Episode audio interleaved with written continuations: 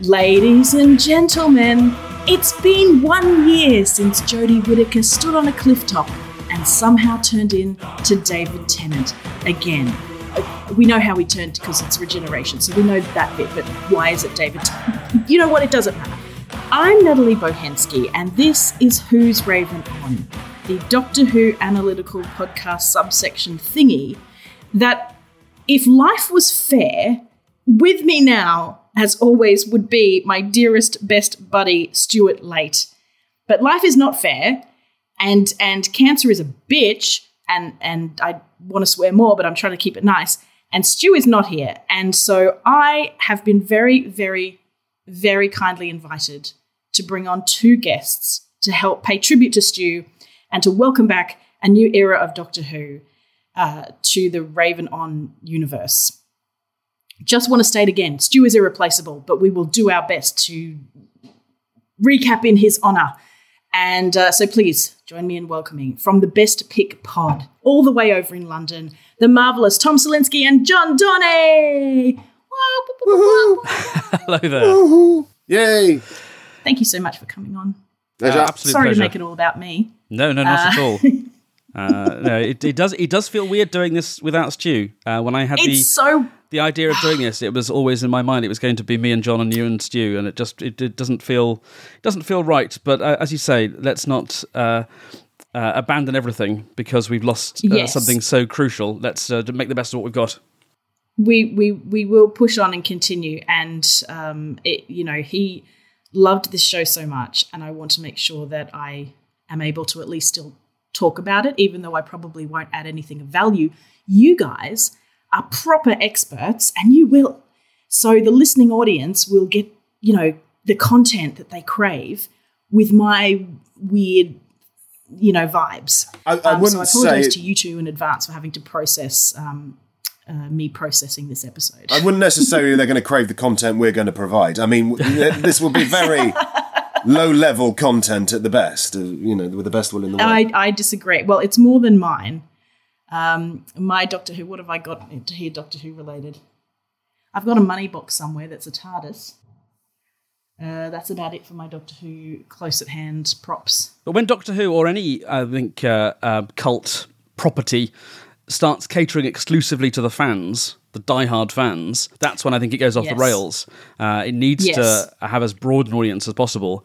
And if uh, Yes. if it's not pleasing someone like you who's watched it with interest since it came back, uh, then it probably isn't pleasing very many people either. Uh, and then it doesn't matter if it if it pleases, you know, a, a few thousand. Let's be honest, insane fans. It, yeah, it's a real balance, I guess, whenever you're doing something creative like that, is people who are the long term fans do feel that sense of ownership, and you don't want to, you know, reject that, and you don't want people to feel like um, they're not welcome in the fandom. Um, but at the same time, you do need to capture changing trends and changing times and changing audience demographics and all those sorts of things. So, um, yeah, It's- it's, it's a hard balance to achieve. It, it's famously one of these things that uh, people talk about was when people say one of the reasons people love Doctor Who is because it's got such a variable format and it can you know change the lead. It can do it, it can do all manner of things. It can be anything it really wants to be. So they go they go we love Doctor Who because it can change. And then the moment it changes they go no don't change. Not that. Not that change. And you know what? There is some safety in the familiar. You know, it's change is, is part of life, but it's also really hard. And I definitely have had times when certain things that I love have gone through, you know, uh, changes for whatever reason, and I've been very vehemently opposed. and I go, oh wow, I'm I'm sounding like a cranky old lady, but uh, yeah, it is. It, yeah, it's it's. There's always going to be, I think, things that you can approach with a lot of equanimity and go, ah, I am the rock. The river passes around me. I do not stress. I am. I am fine with the changes. It's what the people want. And then there'll be something that is just your your button and it gets pushed and shifted and you're like, this will not stand. This will not stand. You know, and everyone has their one um, uh, button. And, and regular listeners of Raven On certainly would know that mine is probably when um, Blofeld turned out to be James Bond's brother, Inspector. oh that is Spoilers. bollocks Uh, to be fair Oh, thank you. Thank you. No, that's Yeah. Tosh. Thank you. Yeah, it was. Um, yeah, so um, well, I'm glad, but that was my one button where I just, you know, threw. I, I, I don't think that's not a button. That's an entire that's an entire keyboard. That is, uh, uh, you know, that's a, that's an accordion worth of buttons. It's it's no, it's awful. It's an awful awful idea. Yes, it was and me going, Dear Mr. Broccoli. No, sorry, you're dead. Dear Ms. Broccoli, Yeah. please change everything about that last movie. It's like I, I, mean, am not a crackpot. To be fair, it's like almost all the Spider-Man films going. They don't need to be personally connected to him. It it doesn't make any sense. It, it, it just the you know. Anyway, I get I get grumpy. Anyway, Uh, so on Best Pick, we would normally uh, share a bunch of research, then go and watch the episode, and then come back and talk about it. That doesn't really work for this. Um, if you want to research the episode, then uh, Russell T Davies and the BBC have provided an enormous amount of behind-the-scenes information, from uh, YouTube clips uh, to BBC Three behind-the-scenes little mini episodes to uh, an entire new podcast. Uh, there's a thing. See, I'm disappointed. I thought you two were going to go right back to the very start and give me a blow by blow, in depth. What, from 1963? 60 years Yeah, no, we could- we- of Doctor Who. we could do that. yeah, Uh, there was a caveman. Then off there the was some cuff, Daleks. Then there was madness. Then there was some guy in Cathay. Uh, then then and I'm slightly struggling. Then it was the planet Marinus and a bit of a quest. Then it, then some Aztecs. Uh, then and then Colin some, Baker was in there. Just, Yeah, just Colin a shout Baker. out to Colin, Baker. Baker was in every episode.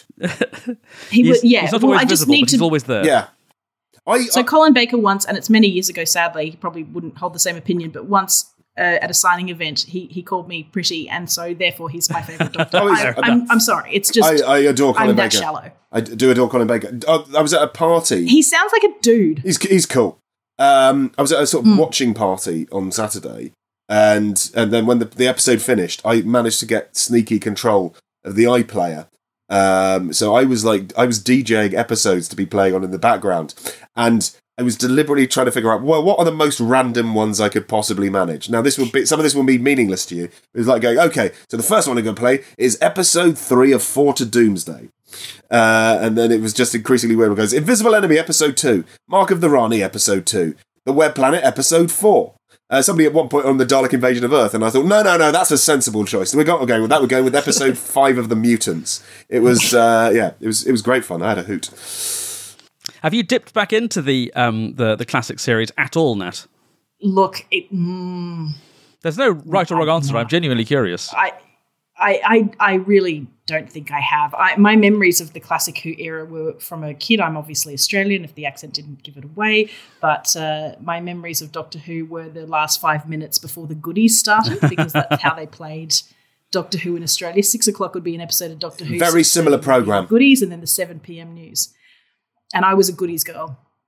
I just wanted to watch Graeme Garden and uh, Tim Brooke Taylor in his Union Jack vest and Bill Oddie looking grotty singing. That, that was me. In the UK, we were always very envious of Australian fans because you got repeats.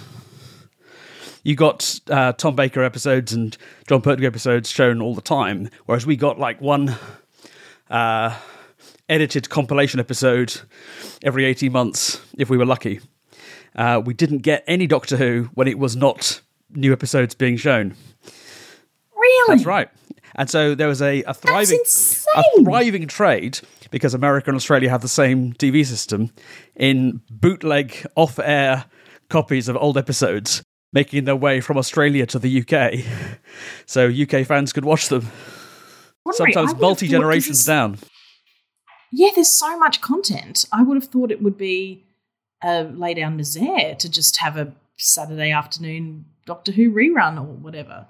But I know that's one of the reasons I think I remember seeing Tim Brooke Taylor come out. This is probably 20 plus years ago. He, um, uh, there was a Goodies fan club arranging an event, like a convention, a Goodies convention. And they, they the organizers called him to ask him to you know record a message or do something for it, send something out. And he went, "Well, can I could I come?" And they just it didn't even enter their head that he would want to come. But that's because in Australia there's such a cult around the repeats of these kinds of shows that there's a real, you know, loving fan group that didn't exist as much in the UK because they didn't get played as often. I think what happened with the goodies specifically is uh, after whatever it was, seven or eight series, they jumped ship and went to ITV. Uh, and the ITV shows aren't I think supposed to be as good, but the BBC went, well, we're not showing repeats of the goodies now, and so those shows have almost never been repeated. Decades on, they still haven't been repeated.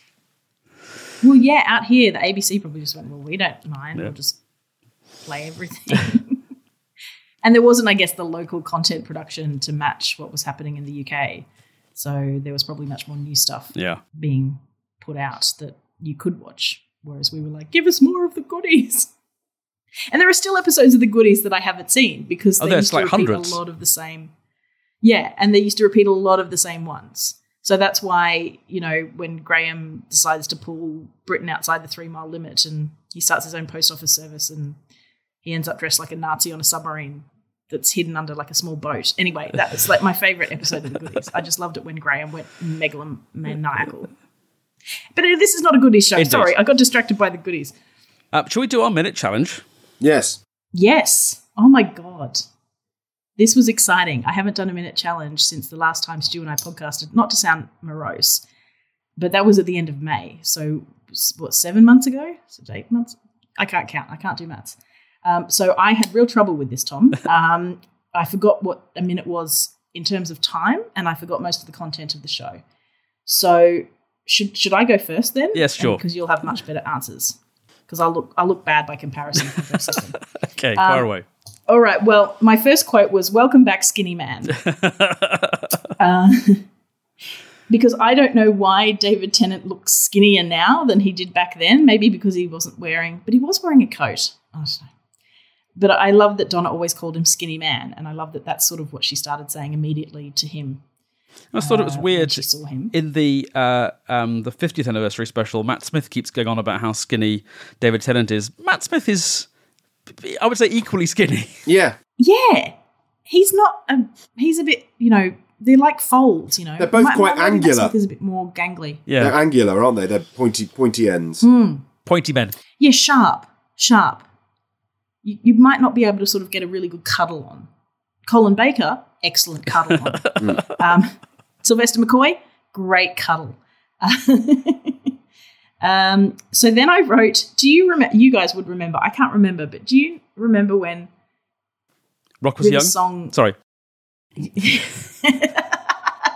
um, when River Song wrote "Hello, Sweetie" on like the side of a cliff, like a sheer cliff, for Matt Smith, I think. Yeah. Anyway, I can't remember what it was called, but that's what David Tennant's hair reminded me of. I don't know why that image Okay. popped into my head, but he's got like this cascade, like a reverse waterfall of brown hair, just delectably kind of fashioned in an upright, like, like extraordinarily tall hair. And he, he it wasn't because he kind of had slightly spiky hair, but in flashbacks at the start, his hair was a little bit more boyish and a little bit more flat lying down. And now it's like, yeah, like a wall. There is a long-standing Anyway, tradition was- of uh, Doctor Who actors' hair becoming more and more, uh, to coin a phrase, bouffant uh, as their tenure goes on. Oh yeah. Uh, this happened noticeably and famously with Jon Pertwee, uh, but also kind of happened with Capaldi and to a certain extent with um, with Tennant and Smith as well. But there's always a danger as well when you bring someone back. It's like, uh, so what did his hair look like? And now you're kind of trying to style this man's hair according to your memory of what it was like 15 years ago. Uh, you know, if he comes back for the 70th, I think it's going to be a full-on afro. Fair enough. So yeah, I don't know why that just reminded me of the wall from that scene of River Song, but this is how my brain works. Um, I then wrote um, Donna remains fabulous, and I don't get the haters. Are there, are I don't know if Donna they have- haters? I just I know a few people personally who seem to to really not like Donna and Catherine Tate. Well, I hope you've cut them out of And your I don't- life. Well, like yeah, they. mm. I, yeah. Everyone I know who watches the show currently, but there's been a few people over the years who are like, I don't like Donna. I don't like Donna, and I'm like, I just don't get that. She's a great um, change up, uh, addition, you know, contrast to a, a, a typical companion. And Yeah. I, I like the fact that there's a woman closer to my age than most companions would be. oh, I sound awful. Oh, I sound. I just mean I don't know how Catherine Tate is, but she's more relatable to me, I guess, than you know but then maybe when I Rose Tyler was the was the companion, I was still older than her, but not by as much. So as I will be from the new companion coming in, On some of the earlier. Big Finish audio adventures, Colin Baker, your favourite, uh, is paired with Mm, like a, a 60 or 70 year old retired academic, uh, which Oh, is uh, a really good, uh, make a really good pairing. Oh, that's so great. I think I love the the diversity that that Donna brings in terms of her attitude, uh, not just in you know her age and whatnot, but just the fact that she's she screams and is un- unimpressed and you know, yes. get out. um, I wrote down that there were typical RTD uh, flourishes, like an up and down chase. I Oh, yeah? remember hearing that that was one of his favorite things to do is chases that go up and down as well as side to side. Um, and so they had the chase up the staircase, um, which leads me to another point, which was uh, the sonic screwdriver is really, really uh, over engineered. I don't know if that's the right word. Mega engineered. Um, there's just so much it can do already. It's kind of become a an iPad. You can make it be an iPad now, a portable iPad that you can show screens on. You can make s- security doors out of it. It always used to be the case that uh, it could uh, nobble an electronic lock, uh, but couldn't do anything with anything mechanical. Uh, yet it now seems to be disintegrating concrete uh, and cutting through chain link fences. Oh. And uh, Sorry, I'm, I'm going to say the concrete I, is one of the bits I really bought. Because if are we talking about the wall in the in the in the, In the the attic, attic, in the yeah. attics? Yeah, because it's sonic. You know, you're vibrating it, and you're kind of You it's going to yeah. it's breaking it down. That that 100 percent seems to make sense to me. Yeah, that's like when bridges get made and there's something about the sound and they collapse because the sound. I'm, I'm waving my hands like I understand Yeah. science, You- but I'm sure this is a thing. That, then you think the same thing would work with like a, a, a Yale key. But anyway, um, but it, yeah, it certainly was a, a, a, a the sonic screwdriver had a glow up. That's for sure. um, I thought that the Meep was really cute, like a cross between Gollum and a Gremlin. Yeah, that works. or the, the, the gremlin before it turns into a gremlin, and the I can't remember the name of it, but the- Mogwai. The, the, before yeah the mogwai, and so then I was like, oh wait, and it had these really spindly fingers, oh and yeah, for yeah. some reason I went, I, I think it might be, it's probably going to be like a twist, and it might be the bad guy.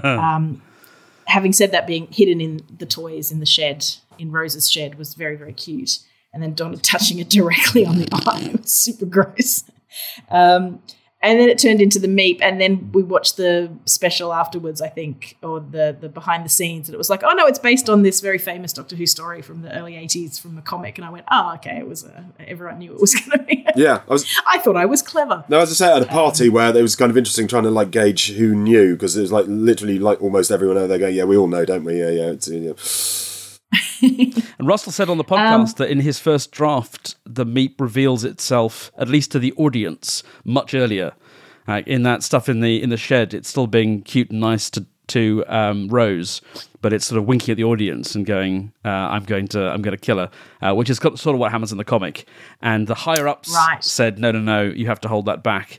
And on the podcast, he was Yes. saying, "I don't know, I don't know. I, I see, I see why I was given that note, and I did it, but I I think it still might have been better if we made it clearer earlier." Yeah. Um, and it was it, what was interesting about the big waspy, I've forgotten the name, Wolf Warriors? What, what something? Roth, Warriors? I think it is. Wrath, Wrath, or Roth. Roth. yeah, Sorry, I yeah. just I'm see. I think I'm going deaf. Um, because I was like, why would they be wolf warriors when they look like giant wasps? But anyway, um, and I love their big Lady Gaga style shoes with no heels. Mm. You know how they're walking on stilts. Yeah, yeah, yeah. And you know, like Lady Gaga used to wear these giant boots that were all toe and no heel, so you're literally walking about kind of like a demented ballet dancer. And anyway, I love those. Um, but they were shooting at, and like people, there was no blood, there was no damage to the car, there was no anything, and I was like, that's really weird. Like he's been shooting directly at David Tennant in a car behind a screen. That screen should have been exploding. And then luckily they went straight into the scene where he went, "Ah, I'm now a judge." in the audio session." And I was like, "Ah, okay, all right. You didn't leave too much of a gap. That's okay." Um, and then my last sort of thing was some of the confusion, and this is where I get into trouble. And like I would always say to Stu, so when it comes to more um, uh, modern issues and sensibilities and things like that, sometimes I get a bit confused. And there was just a bit of an issue. I thought it was, I thought the the character of Rose and the fact she's a trans girl was really lovely, and um, and Donna's loyalty and love and that family unit being so close. And um, I can't remember Donna's husband's name, but him just going, I, I just got the Shaun. best wife and daughter. I'm just so lucky. I thought it was so lovely. But there was just something about the transfer of the Time Lord energy and the at the at the very end that I was a bit confused by. And um, I'm hoping you guys can help me work through that. So maybe you should go through your list because that's you well, might already actually, explain it. Um, I'll give you the kind of writerly explanation because I think the, the science fiction explanation is, to be honest, a lot of hand waving. Uh, and I thought the, the weakest point, my, my, only real criticism of the whole episode is uh, that uh, it's a bit too easy. It kind of lets Donna and Rose off the hook if they're just able to to let the meta crisis go. Yes, yes. Uh, but there's a, a, remarkable bit I thought here of just uh, uh, f- rightly fortuitousness uh, because as we think, as we saw in the flashback, uh, at, at, the end of um, end of time when the Doctor Donna is falling apart, uh, she's just babbling uh, all of these nonsense words, and virtually the last thing she says is binary, binary, binary. Mm. So what Russell was able to do is then invent this new series of words, these sort of code words, a bit kind of Manchurian candidate-ish, uh, which are going to mm reawaken the Doctor Donna, the last of which are binary, binary, binary. Uh, but then the the punchline, what saves it all, is that part of this meta crisis has been passed down to her daughter, who is non-binary, and that is just hmm. a beautiful kind of poetic bit of. Uh, a writerly sleight of hand, uh, and mm. I was actually incredibly moved by that moment uh, because it's taking okay. something which could be a detail uh, albeit one, as you say, which is going to bait a certain uh, segment of the viewing public, uh, but and then turning it into something which makes a kind of lyrical science fiction sense and actually plays its part in resolving the plot. Mm. Yeah, no, it wasn't. It wasn't that that um because uh, yeah, I understood. Uh, well, the people who I was watching with had the whole binary binary thing. I hadn't really picked up on that, and I was like, oh, okay yes, that makes sense. That's lovely. That's sweet. What was what sort of troubled me was how um, uh, David Tennant's going. It's still going to kill you. That the time um, Lord, I can't remember the meta crisis. It's still wrapped around your cortex. It's still going to kill you eventually. And then they turn around and kind of go, and it's sort of a lovely girl power moment. Yeah. I get it. And they're like, wish you were still a woman because you know we can we can let it go. And um, a male presenting doctor just won't understand that we can let it go. And that to me felt a bit uh, also david tennant literally was just a, a, woman but then they also talk at the end of that special about how the doctor is is a man a woman or he or she or they and a, no, nothing and everything yep. and more. The, the talking about the sort of the the Doctor being this all encompassing, you know, he's kind of encompasses all genders and expressions, but is also outside of that and is also more than that. That's the impression that I got anyway. And so then they say, ah, but you're male presenting, you'll never understand. And it was like, well, but he, David Tennant, he has just been a she, so surely the doctor would, to, to, to my mind, it, may, it would have made more sense going, it's a human thing. And as humans, we can choose to let something go you've got 2000 plus years of you know Gallifreyan Time Lordian baggage to deal with um, but we're humans and we can make a choice if we choose to let something go and move on. Did it work for you, John? I've seen lots of criticism of that bit. It kind of, um, uh, th- th- th- I mean, I thought the ending worked pretty logically. This is one of the things where I'm sitting from uh, my perspective of being aware I'm sort of middle middle aged white cis guy. Um, so uh, I'm not sure the degree to which I can talk about it. I, have heard from uh, various uh, non-binary uh, friends and, and women who were not entirely happy with that bit because uh, they said it was it was uh, what I can't remember what the term was. Gender, not the, the, almost the exact opposite of gender fluidity, where it's and where it's saying you if if you're a man you won't understand this, and it uh, felt like essentialism. Essentialism, that was the word, and um, which, which look, I, I'm I'm not educated enough to really make a statement on that kind of thing, but I, I'm I'm largely just voicing that bit going when I've seen people kind of say this is a bit problematic, then I, I will sort of I'll, I'll, run with that. I mean, I think the the other bit that's kind of potentially mildly awkward, as I say, the the I think the having been someone who has occasionally lucked out, someone who's occasionally lucked out by writing something that then pays off without having to like like me do anything where I've, I've got I've got like for free the, the, the, the chant is interesting, but it is that bit where you kind of want to go. I mean, technically, technically, is it right to say that Rose is binary, non-binary? Uh, That's up to her. Yeah, I suppose.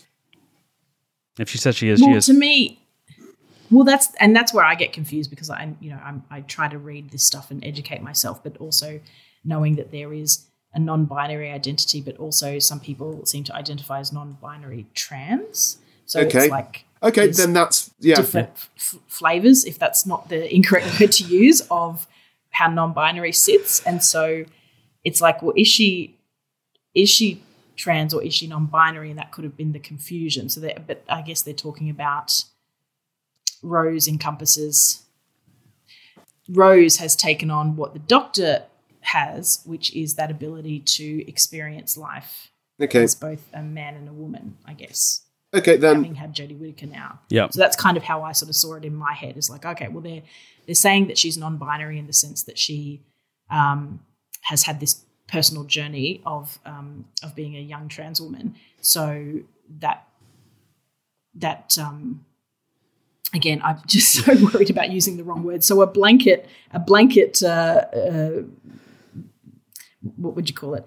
a blanket apology if I am not using the correct terminology. But yeah, so that's how I sort of saw it as she's she's non-binary in the sense that she's not a cis person. Okay, that's useful but to know. That is, yeah. I genuine. think the the, yeah. the structural problem, uh, and I don't know if a solution exists, is that uh, the the big emotional catharsis of the episode is done when uh, Donna recovers.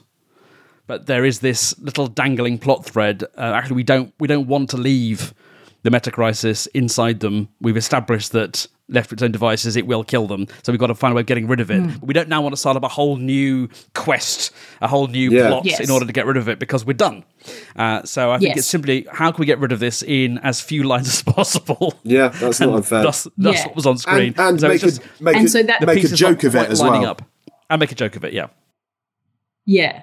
And and that and the thing is is that I'm all for a you know Spice Girl style girl power moment um, I'm very big on that, but it just it felt a little bit like just by changing it to you're a time lord, you have to carry this baggage. We're human, mm.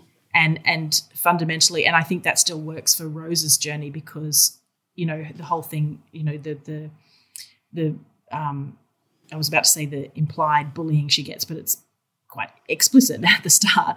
Um, but that sense where she doesn't feel that she's she feels she's an outsider but by reconnecting to her essential humanity and that we're all humans, yeah, whether we're cis, trans, non-binary, um, connecting to that central humanity for me probably would have been a more satisfying way than having the girl power like because and and it's like again I, I, like to try and write comedy not to suggest i anything close to you guys but i like to try and write comedy in words and and a male presenting doctor just doesn't doesn't have the same comedic snap as a man wouldn't understand.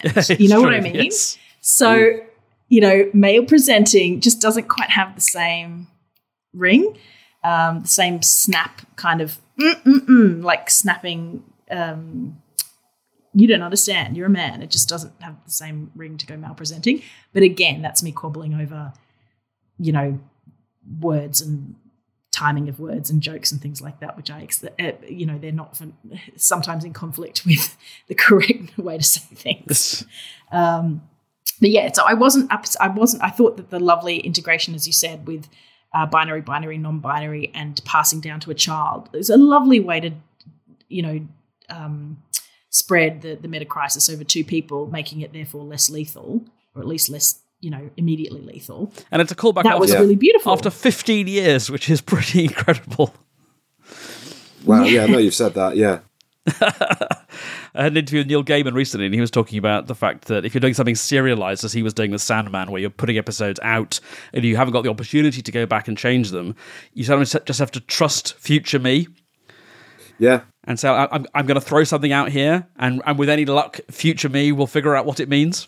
I've occasionally had that, and Most it of the is, as I say, work.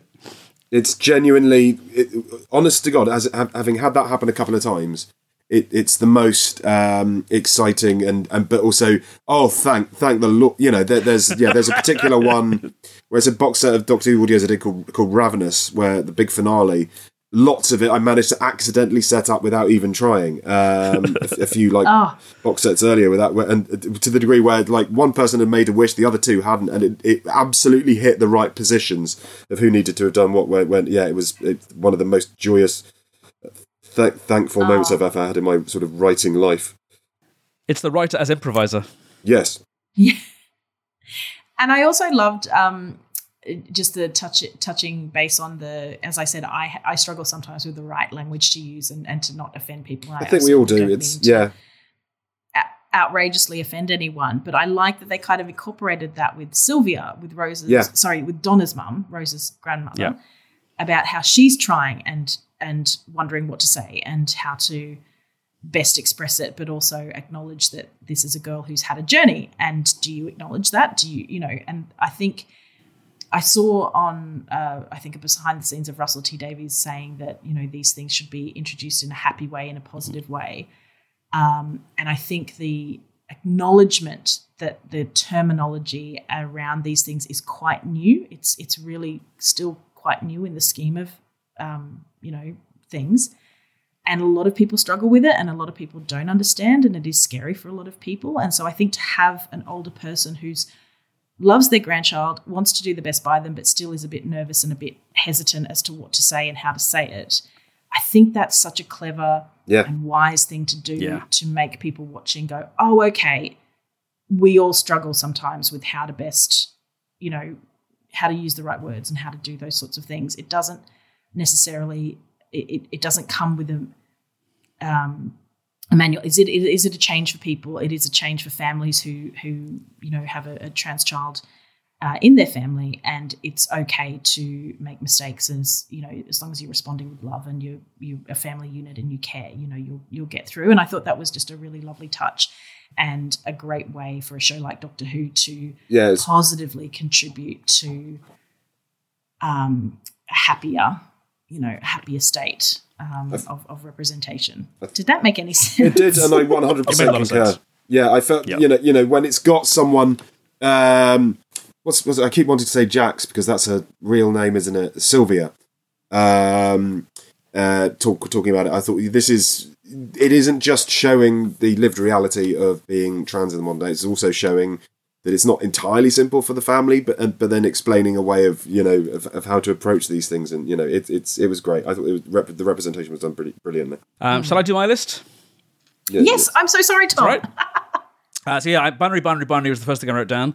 Um, then I wrote down Camden uh, because Oh my god! Oh, parts of that episode were So I- filmed around the corner from my flat.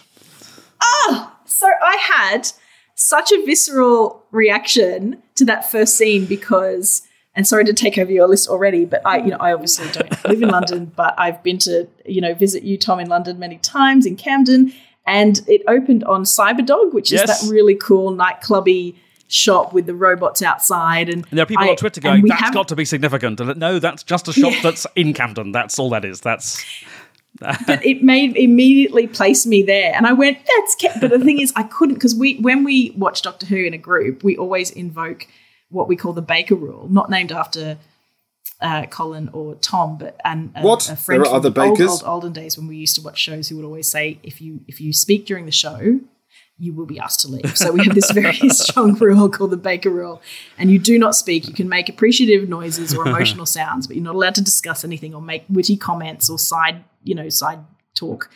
Um, and so my, my mouth just wanted to go, this Camden. But I was like, oh, Baker Rule.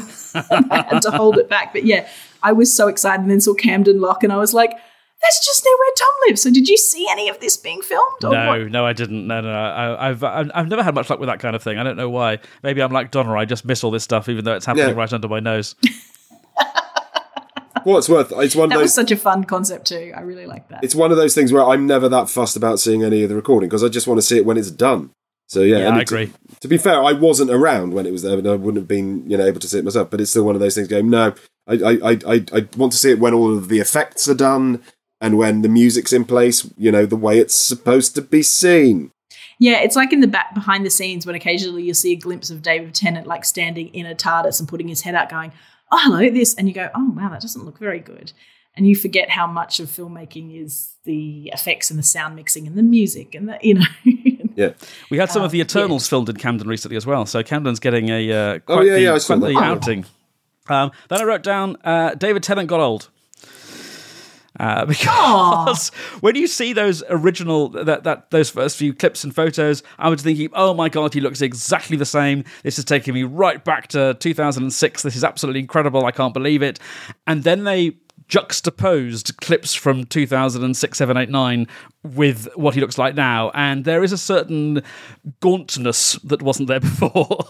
yeah, He's still yeah, got it's that thing that bags of energy. Uh, and he's still a fantastic actor, but he does not look the same. And I'm glad that the plot isn't we've gone back in time to 2006.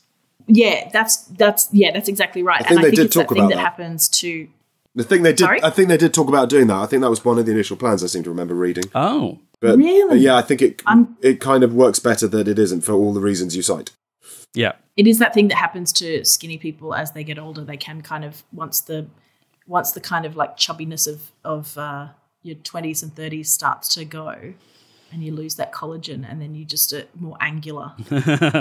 you know, I, you know, the, the you you get some more hollows and shadows, and yeah, You end up looking like Peter sadly Cushing. that hasn't happened to me.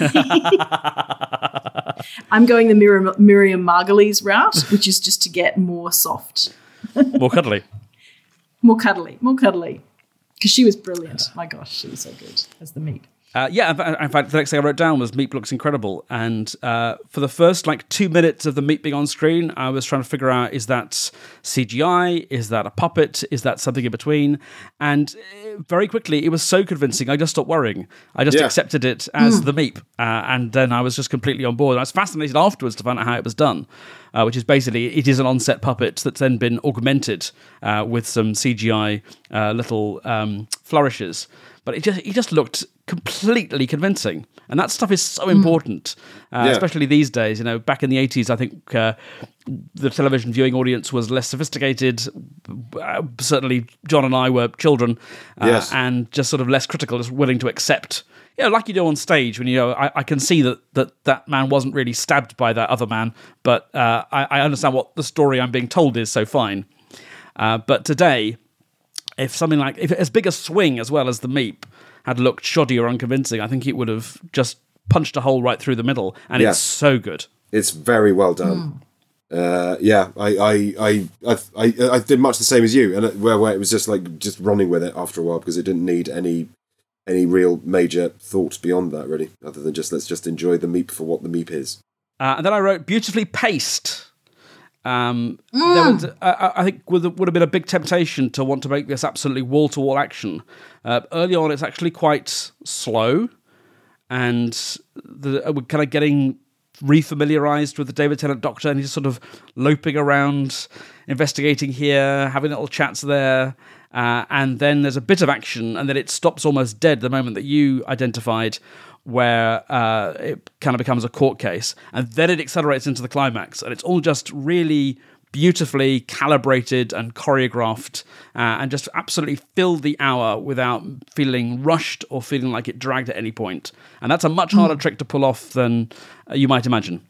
Yeah, yeah, it was really glorious in that sense because you had and you had the um uh you know, you, you got the doctor and Donna back together immediately. Yeah. So you didn't faff around. But it was Yeah. justified in the story, which is something's happening and drawing, you know, somehow she's always able to bring me to her and trouble to her. And then you had the lovely twist of Rose finding and befriending the Meep. So the Meep is already there in play once the doctor turns up. I love the idea. The meep is in play. the Meep is in play. Uh, and then I wrote down my new favourite TARDIS. Oh yeah, yeah, that is gorgeous. Yeah, the inside. Holy hell. That, that new TARDIS set is fantastic. Yeah, and. Uh, I was never a big fan of the Jodie TARDIS. I was actually never a big fan of the 2005 TARDIS, particularly in that first series with, with Eccleston, where they had the lights turned all the way down. Yeah. Um, but I liked Matt Smith's second TARDIS, and I liked Capaldi's TARDIS a lot. Uh, but this one is like the perfect blend of uh, 60s slash 80s uh, white stark modernism uh, and uh, um, 21st century cathedral splendor. It's just fantastic, and I can't wait to see more scenes there. It's kind of like Guggenheim and is it Zaha Hadid? That architect. Those Oh, I don't know. She's the one who did all those that cool stuff in um, Dubai, I think. I, okay. I could be getting these mixed up, which is, but yeah, it's very it's very minimalist as well. There's not no clutter. Yeah, But Okay. they had to put a bit of clutter on the console. yeah.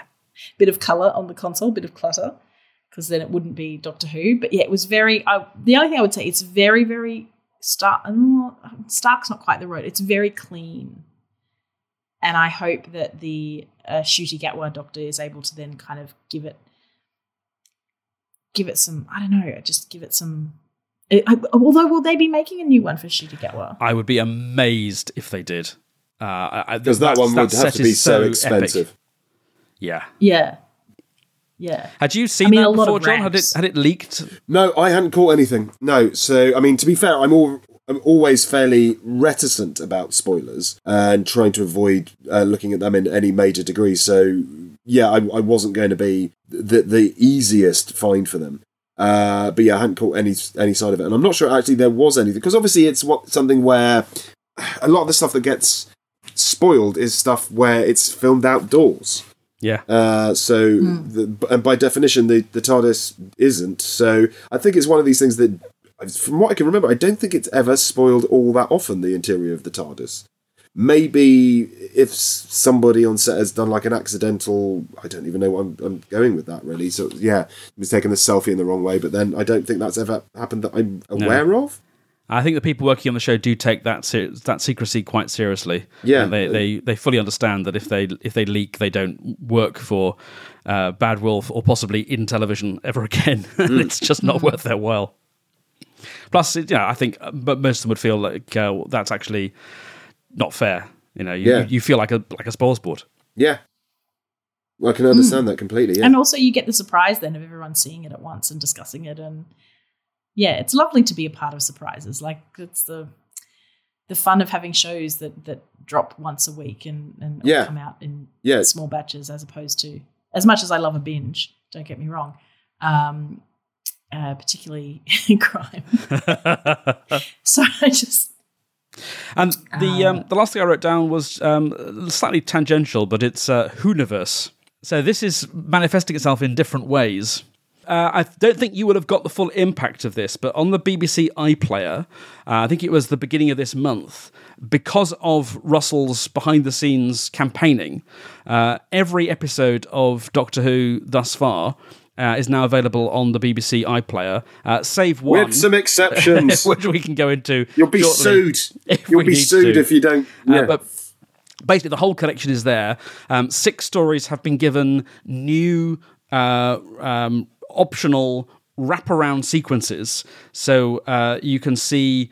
Uh, Peter Davison and Janet Fielding in new shot sequences in a memory TARDIS, uh, thinking back to the story Earthshock, uh, which after five minutes leads into the 80s story Earthshock uh, with Cybermen in it. Uh, and uh, we now have this. I don't know if it was um, like this when it was broadcast in Australia, but a bit like all those Marvel uh, TV shows and movies, there's this Whoniverse ident uh, with little um, uh, photos or, or bits of video of, of doctors and companions and so on, which then turns into this Whoniverse logo. So there is this real uh, attempt, and I don't say that thinking it's failed, uh, but uh, th- this real drive to create not just a show that's on TV for 12 weeks of the year, but a whole kind of infrastructure uh, of Doctor Who ness, and there's there's all sorts of scuttlebutt about uh, spin-off series and uh, and who knows what else. Uh, so uh, it's definitely Russell's aim to make sure that uh, it's going to be all Doctor Who all the time from now on.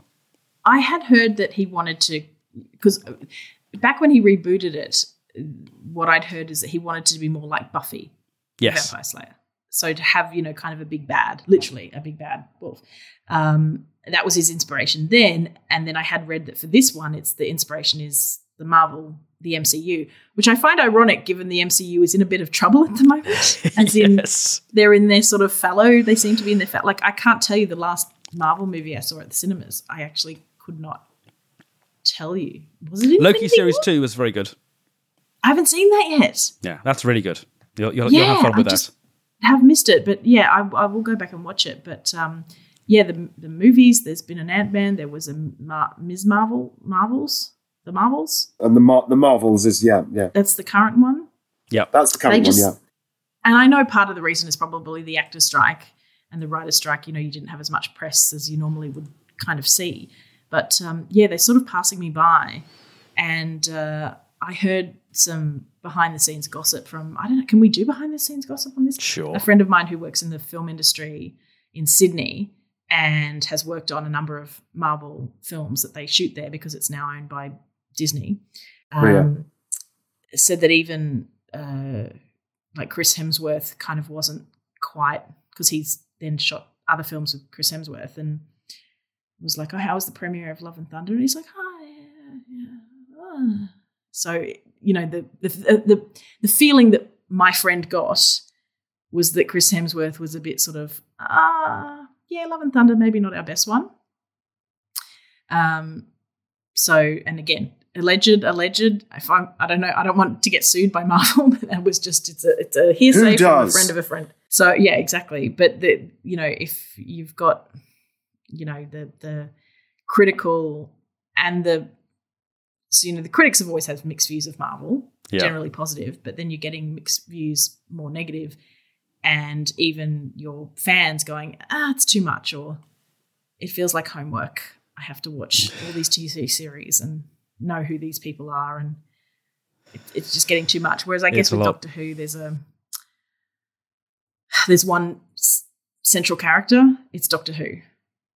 So you, okay, Doctor Who at this time was traveling with this companion, dealing with these villains, and you, the villains are all yes, they're all through the universe in different places in time and space. What they said at the end of this episode, we could go anywhere in time or space. yes. um, they're still around the Doctor Who. It's, it's still around Doctor Who. He's he's the he or she is the central uh, wheel around which the hubs wrote no spoke the central hub around which the spokes.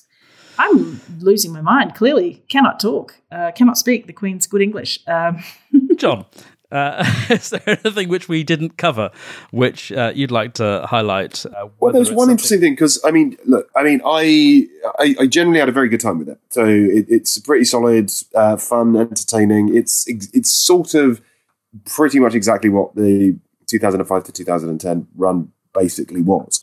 Um, I did find one bit that was quite interesting, it's, and and I wonder how much of it comes down to the thing you were talking about about uh, about the the Meep being seen uh, as evil earlier uh, because um, I felt if there's one bit I, I didn't like as much as I as I wanted to, it was the reveal of the Me- Meep as being the bad guy. Uh, because I, I was reminded in a weird sort of way, this is a very niche comparison, uh, but given we've just mentioned Marvel, it's sort of on point, of Spider-Man No Way Home. Okay? Where I, everyone has an absolutely great time with that, loves it or whatever, but I always felt that um, the, the, the big beats of the reveal of Andrew Garfield and Tobey Maguire are kind of a bit fumbled uh, because uh, if, if, if you, I don't know if, uh, if you've seen it, but uh, Natalie, but it's um, there's a bit where uh, it's Jacob Batalon, isn't it? I think um, like cuts a hole in, in in the kitchen. Like, well, he basically magics a hole to try to find Peter Parker, and then it's Andrew Garfield who kind of steps through, and they just have a chat in the kitchen, and then he, they do it again, and it's Tobey Maguire. And I felt every time I'm going, I mean, that's fun, but that moment only works on the sort of, on the meta level of, of of this is um, the people you've seen in the other films, and you're excited about this moment because it's Andrew Garfield and it's it's Tobey Maguire. And I kept finding myself going, wouldn't it be better if it was like mid fight with with uh, um, Tom Holland having a fight, and then suddenly Andrew Garfield swings in and saves him, where it's suddenly like you get the you get it's an exciting moment anyway. and and then oh holy shit, it's Andrew Garfield. So you get lots of stuff going on. Uh, Mm. it- it's sort of what I feel with like um sort of the King Kong, the Peter Jackson King Kong, where everything that, to make you you know anticipate this thing on the island is because you know what the film King Kong's plot is. There's nothing within this film itself.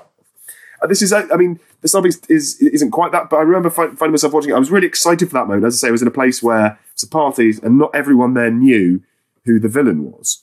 So there was a tiny degree of tension, and then it felt to me like the reveal was okay. The Doctor puts on his Stones of Blood wig again, um, and does the prosecution, and then basically they spend about two minutes telling you the Meep is evil before the Meep goes, "Yeah, I'm evil, actually." To hell with this, and starts doing stuff, and thinking it's surely the more fun version is that it's a it's a lot quicker. You don't need the expert. You know, I appreciate the that you know the Doctor's smart. The Doctor figures it out from the clues he's been given, but you can do that after.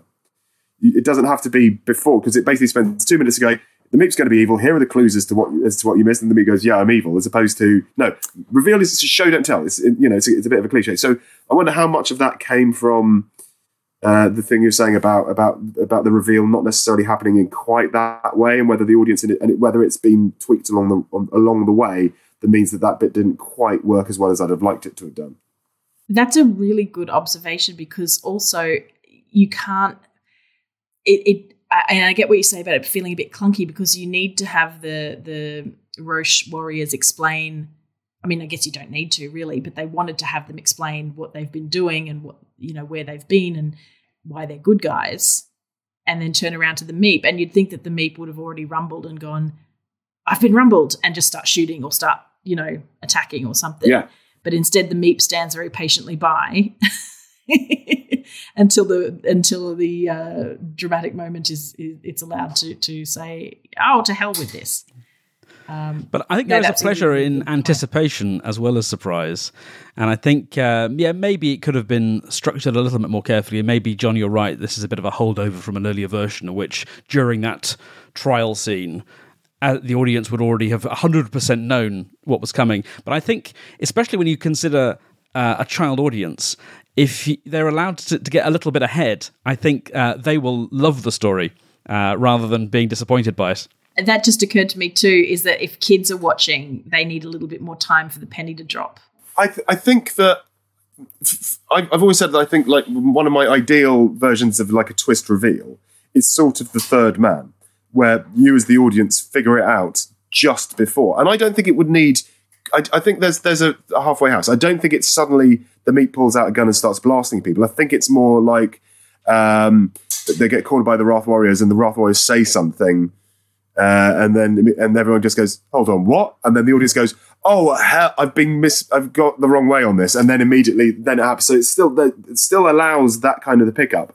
I, I, I didn't think it, think it needed like the minute and a half of ex, explanation of the clues, and I feel that, that given what Tom said, I feel that that might be an editing thing because this is always the thing I feel problematic about criticizing a lot of these things. As somebody who writes stuff that gets made, you are often at the the mercy of other things and other edits and things that happens. You do not have the perfect crucible to create these things, mm-hmm. and there are notes and things that are tweaked and changed as they go along, which don't necessarily always lead to the best results. But I, it, what what I mean by that is that the occasional there are occasional sort of knock on things. So there's at least one I've, I wrote where we like cut a scene and then I realised that when when with that scene gone, some of the implications around it are pretty dodgy. Uh, but, but you know the, the, the scene was cut for pace and all manner of other reasons, and then he went, "Oh," and I'm not going to go in any further detail because if you haven't seen this or heard this story and figured out some of the implications, I'm not going to like flag them for you. um, but it's one where it was yeah we yeah a, s- a couple of scenes. Did got you have cut. the Doctor in blackface? Uh, I I did yes. It works so much better on audio though. I, I, find. can see that. Yeah, yeah, yeah. I mean, it's, it's, it's a big choice. There, yeah, I, there was a rational explanation in at least one scene, and then you know so the TARDIS was being run by coal for a day. There was a blowout in the chimney. It, it made perfect sense, but uh, unfortunately, cut the scenes around it, and it's just you know inadvertent Al Jolson, which is almost as bad as actual advertent Al Jolson. So you know, can I mention Unit? Because we haven't really talked about Unit's involvement in this episode. First of all, they've now got Tony Stark's headquarters. like that's where the Marvel money is going. They seem to have the. It looked like the Shard, but Yep. with a sticky outy bit. We've seen that Like uh, in some trailers. We've seen helicopters landing and the Doctor running along that thing, uh, all looking fantastic. Yeah. Um, so they had. Uh, I, I said this to the friends I watched. when I knew Doctor Who was back, when I really felt it in my heart, was when the soldiers, the unit soldiers, went up the stairs and they opened up the door to the, the alien craft, and out came the what was it, solar psychedelic Oh yeah, spindly, Yep. w- white, windly magic colors. And it went into their eyes and it changed their eyes. And then, as one, they turned around, flicked down their visors, and then formation marched. And I went, when I saw formation marching, that's when I knew Doctor Who was back. Because all the great Doctor Who has formation marching. Absolutely. Apart from the Daleks, who can't march. But the Cybermen or the Sontarans is just, or unit, any, they're just got to be people or aliens formation marching. And It's I was like, great look. yes, we're back. a friend of mine um, uh, who sort of does some producing a big finish called Noga. She uh, pointed out one thing that was quite fun. And I hope I'm crediting her. So she, you know, this is from her. She's saying the, the scene with Ruth Madeley and David Tennant implies that the unit have a list of the order all of these people happening. So if the if the TARDIS materializes, there's going to be someone waiting around just like double checking and going, oh who's it? Oh shit, it's William Hartnell. We right, we've got to like cover cover our tracks completely on this one, haven't we? And and knows where it is. I was reminded of again like a sketch I tried to pitch for a radio show a good decade or so ago, where it was around the time when you had Planet Earth and all of the David Attenborough documentaries, and I they, I think they still do this, where the actual episode was about fifty minutes, and the final ten minutes was uh, like a compilation of some poor sod on a mountain, like holding off with his camera for like six months trying to film a snow leopard. and and I was kind of get, but my guess was going, what if all BBC shows are filmed this way? So there's some poor sap of a cameraman on on Mars, uh, like with his with his camera just waiting for the TARDIS, movie. and the, you know here's the TARDIS going, oh shit, let's go. There might be an adventure. He goes, oh, oh Sylvester McCoy, I can't use it. No, yeah, it's. Um, So unit is supposed to. They're not supposed to tell the doctors about other doctors. Well, I mean, they clearly did, but but oh, no, he did because he said he, he knew his future, didn't he? Yeah, that was the the thing because he rattled off who he was after, and and she knew that that was you know the correct order and, and the order of the, the thing, the way these people were. So Yeah, so it's like um, River Song in The Husbands of River Song, uh, wandering around with uh, a wallet full of uh, all of the Doctor actors' uh, equity headshots. That's a good point. Sorry, that's a really good point. if David Tennant is back and he was like the youngest, like he'd never seen her when they met in the silence of the libraries, could she come back now in one of the specials and be like, oh, now this is when I met you? Oh, you had the same presumably- face. Well, presumably she could. I, I, I frankly doubt that she will, um, but I suppose she could. Uh, and because yeah, it's, it's going to be these these three with David Tennant, which I think is just to avoid the new boy having to deal with the uh, impact of the 60th anniversary. So you get Yes. the old boy back. Uh, and have Yeah. him shoulder that burden, uh, and then uh, when the new man takes over, uh, he has a, a blank slate. The 60th anniversary is in the rearview mirror, uh, and he can just go off and have new adventures. And there's been goodwill, you know, created by Yeah. the lovely nostalgia hit of, of having David Tennant back. And, you know, you've had that bridge um, and then it's smooth sailing for shoot for Ncuti.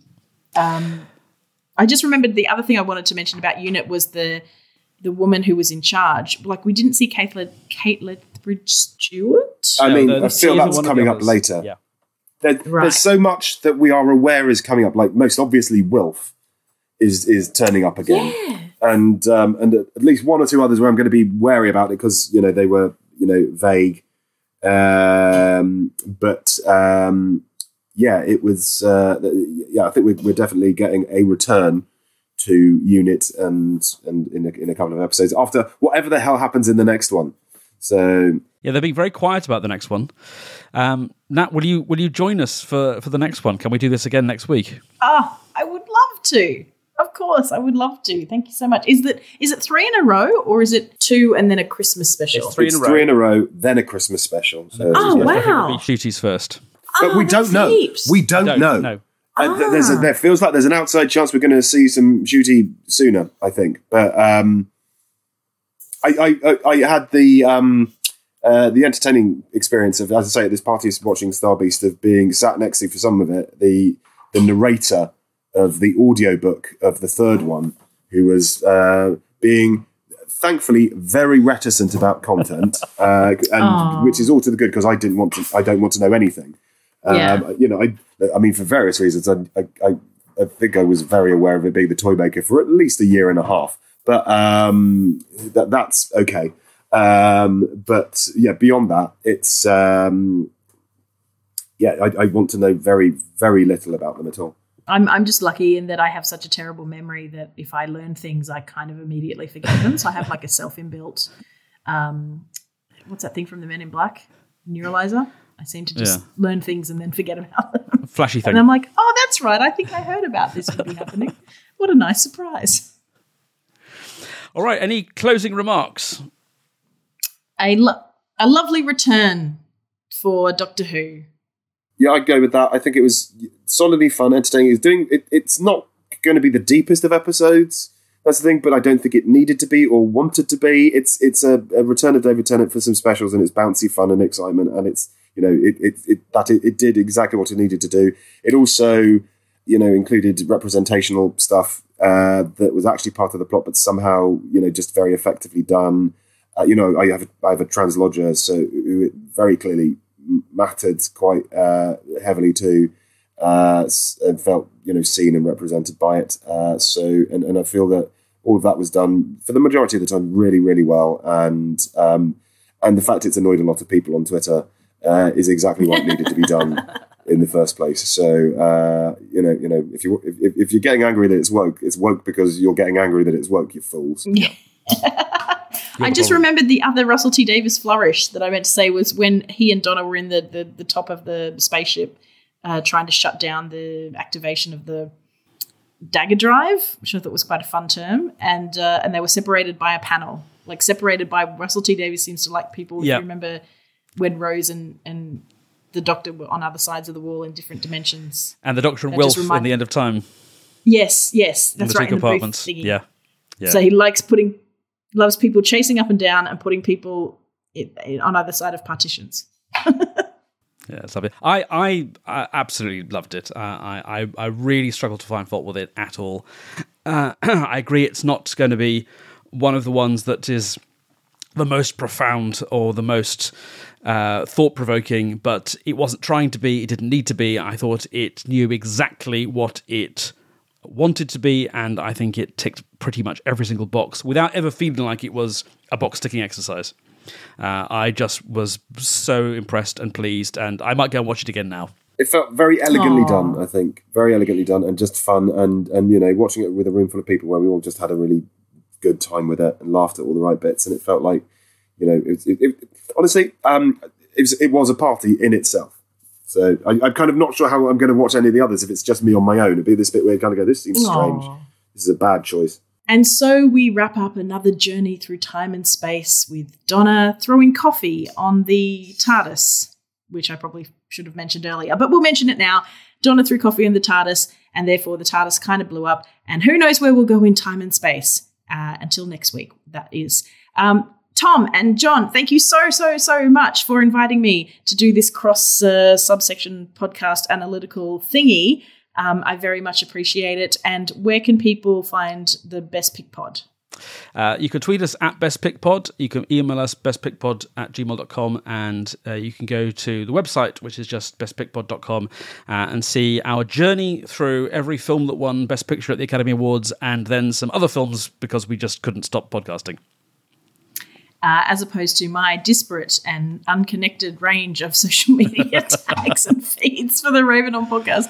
Um, but yes, if you go to facebook.com slash Natalie's Throne is the Facebook page, or patreon.com slash girl clumsy. They're two places you can find me, also at girl clumsy on Twitter slash X.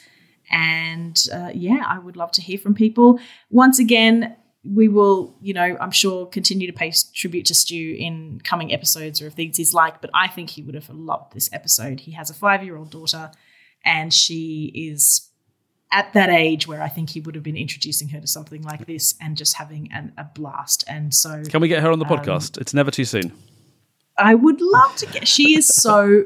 She is so like him. She's just such a people person, and she just makes friends instantly. She just walks up to people and says, um, "Hi, I'm Chloe. What do you do? Or what are you like? Or what you know?" She just immediately makes friends, and it's it's very much like Stu. It's what made him a great journalist was his just ability to instantly connect with people.